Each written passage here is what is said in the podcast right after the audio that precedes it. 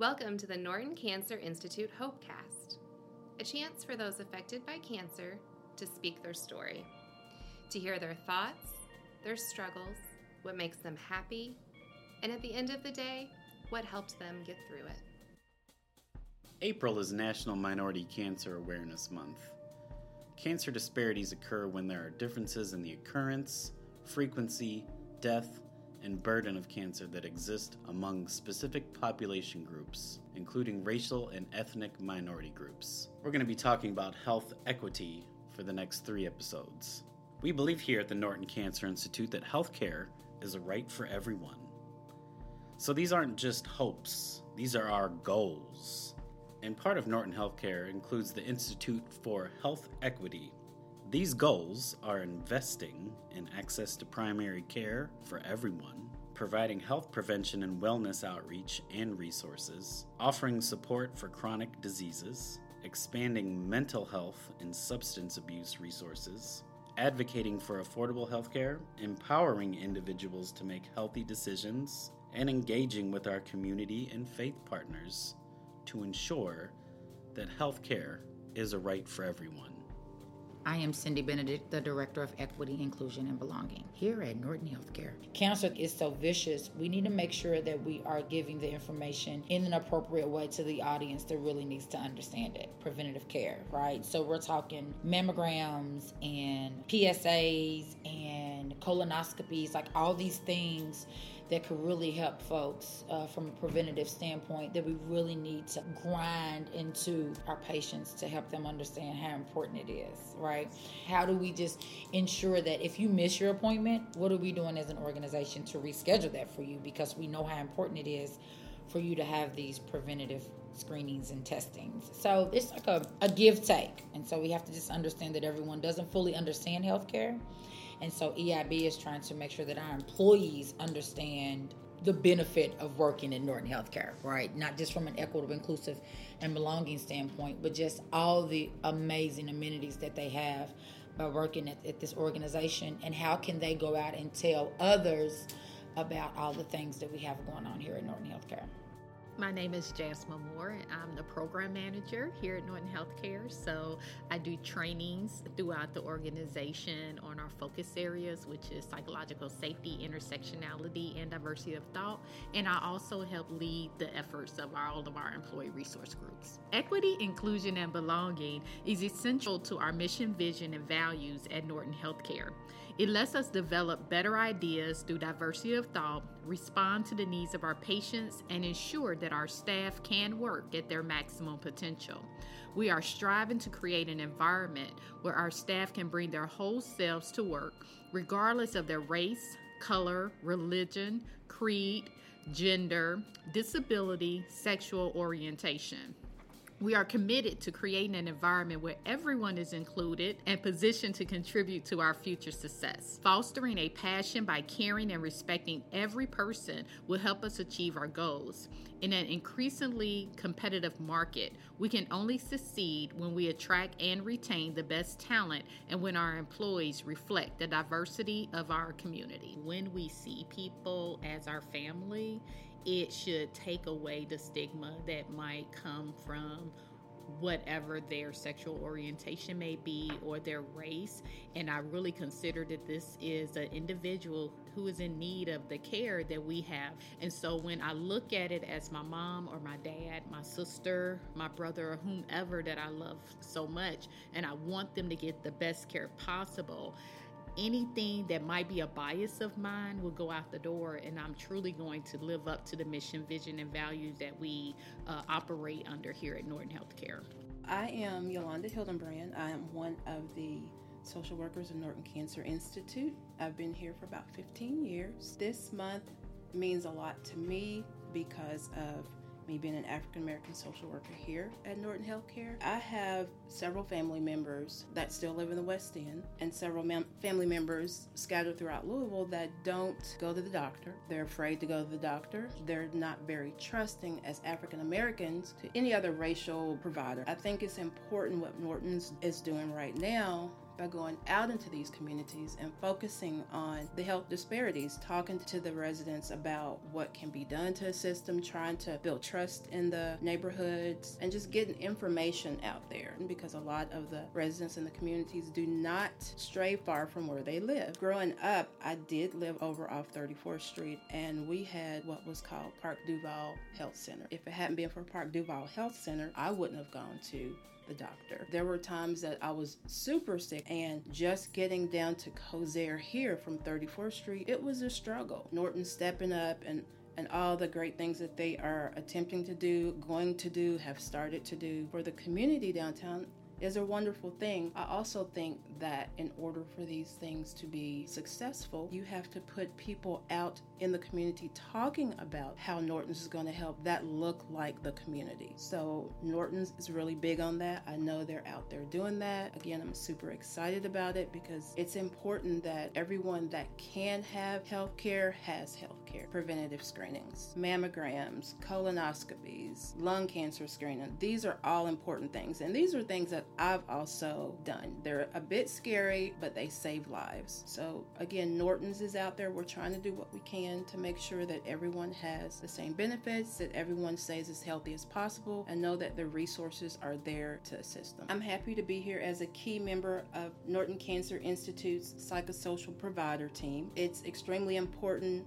to take care of patients mentally as well as physically. I think Norton Cancer Institute does a great job of doing both, and it's a really important component for the community. Part of the Institute for Health Equity's dedication to addressing health needs in our community's underserved areas is designating community medical directors to provide direct outreach and participate in neighborhood educational health programs. Earlier this month, the Institute for Health Equity, a part of Norton Healthcare, and the Norton Cancer Institute held a presentation on lung cancer disparities in our community. The event featured discussions on assessing inequities in the screening and treatment of lung cancers, defining possible root causes, and improving equity in lung cancer care.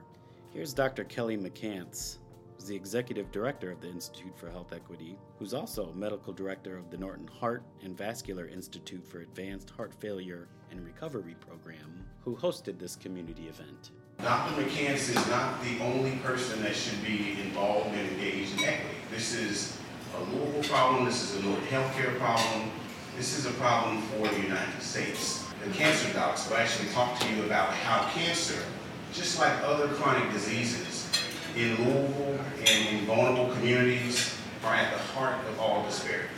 So this is a quote from Dr. Martin Luther King back in the 60s, so the language may be a little bit uncomfortable, but I think it sets the stage for what we're dealing with. It says, it is argued that the Negro is criminal.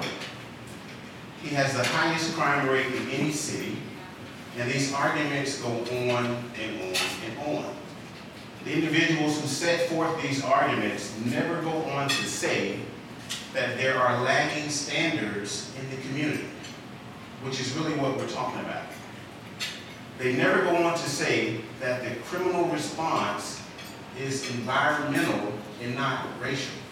See, when we think about health equity, when we think about equity overall, when we start thinking about underserved populations, we always couch it in the background of race. But if you look at this quote, it clearly tells you that poverty, ignorance, social isolation, and economic deprivation is at the heart of health inequity and healthcare disparities. If you look at the best way to improve someone's health care, is to improve their living standards, and housing is at the key. And that's not acceptable. Your zip code should not be the determinant of how well you do. Your environment should not be the determinant of how well you do. It should be your health care. So imagine if you have to take two buses to come to a physician's office and you get registered as a no-show because you're 20 minutes late. And of course, as Dr. King said, crime follows all of these disparities.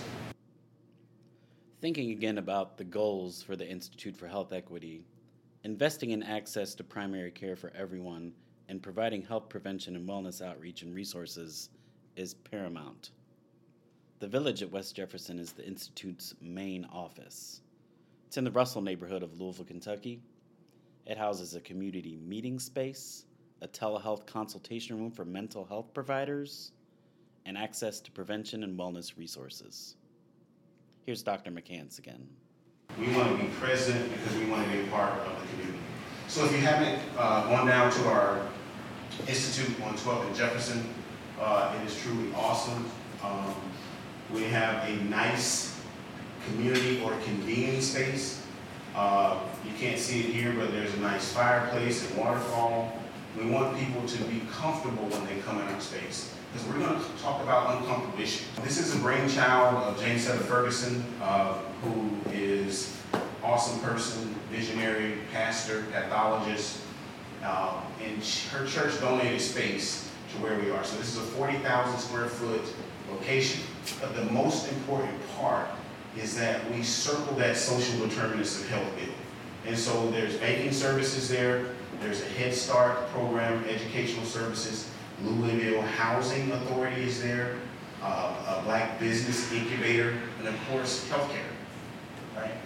And so um, that's the whole purpose for what we're doing at Mobile Village and the Village of West Jefferson. A new opportunity campus is on the way too. Um, over a $100 million investment uh, into the West End in form of an opportunity campus, the partnership with Goodwill. And uh, we're excited about it. In this hospital, there'll be inpatient beds, there'll be an emergency department, specialty services like cardiology, cancer, neurology, endocrinology, imaging services, outpatient procedures, adult and pediatric care. So a full service hospital in the West End. Here's Dr. Adam Lai, medical oncologist for the Norton Cancer Institute, and Dr. Rosemary Cerrone, thoracic surgeon, who also spoke at the Lung Cancer Disparities in Greater Louisville presentation as a part of this Health Equity Community Champion event. So the treatment advances that we've made are making a huge difference in our patient population. So you look at five-year survival, so you know 20 years, 25 years ago, the five-year survival for lung cancer was about 3%, okay? Now this study we're up to 22.9%. Some patients with certain um, markers as high as 30%. I'd say now if we had updated data, we're probably at least at 25%. So one out of four patients with lung cancer is going to be alive in five years. So this trial led in 2013 to the USPSTF recommending lung cancer screening similar to mammogram, colonoscopy, etc. So uh, we're still struggling with some providers even knowing that this exists. Smoking cessation needs to be encouraged, so just because you're having screening performed does not give you an excuse to keep smoking. And chest x-rays should no longer be used. They're, they're vastly inferior. In March of 2021, we updated the uh, lung cancer screening criteria. We dropped the age from 55 to 50. We dropped the pack year from 30 to 20 uh, we had no change in the, uh, the time that they quit. When we expanded this criteria, that, that almost doubled the total amount of eligible patients. But in this population of patients, there was a significant increase. So over double the amount of eligible patients. So we have more eligible, but that did nothing for the access. We still have the same barriers that we had before. So black individuals have a significantly greater reduction in lung cancer specific and all-cause mortality after screening with low-dose CT or lung cancer screening. So it is essential that we screen high-risk black individuals in particular uh, because this is a life-saving exam. So looking at the community health needs assessment data, uh, as Dr. McCants discussed, 23% of respondents in the survey Again, this is a survey that Norton did for our own community. 23% can't afford it. That's why they put off health care. 18% access. They can't, they, they don't have access in their community. 17% reported difficulty finding a provider. That's due to work commitments, they can't take time off of work, they couldn't get transportation, or again, financial barriers. 34%, again, economic issues, affordability, insurance, financial concerns. Actually, seven of the top 10 barriers to health care were financial concerns. Seven of the top 10. 23% have sometimes or often put off health care because they could not afford it. So is that a big deal for lung cancer screening? That's a huge deal.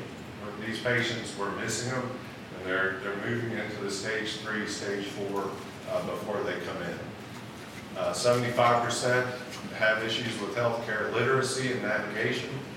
Many discuss strengthening partnerships with the healthcare system, schools, churches, other community programs.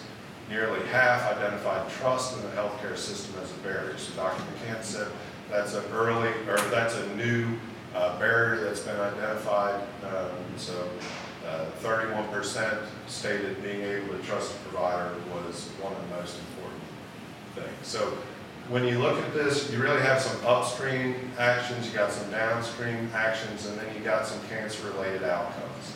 So you have your community, you have your society, you have your environment. All these things are influencing our patients and our neighbors.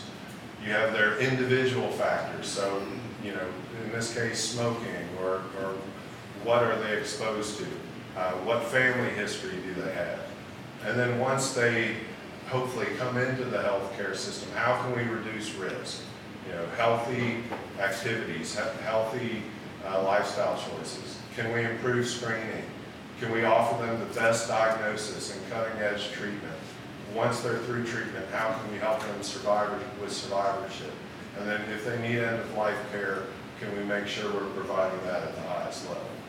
So here are some potential barriers. Uh, I think we need to increase access to doctors and specialists. We need to bring cancer screening into the local community because of all the barriers we just discussed. We need to reduce the physical and financial barrier, including out-of-cost, out, out-of-pocket costs. We need to increase information and awareness through clear communication. This stuff is complex, so it really takes sitting down with the patient and having a team to discuss this with them. We need to improve adherence to the lung cancer screening recommendations that I went over. That's a really big deal for uh, lung cancer in Kentucky. We need to continue to engage primary care docs and, the, and support the referring primary care providers. So how do we make this easier for them and their patients? We need to discuss cultural beliefs about seeking health care.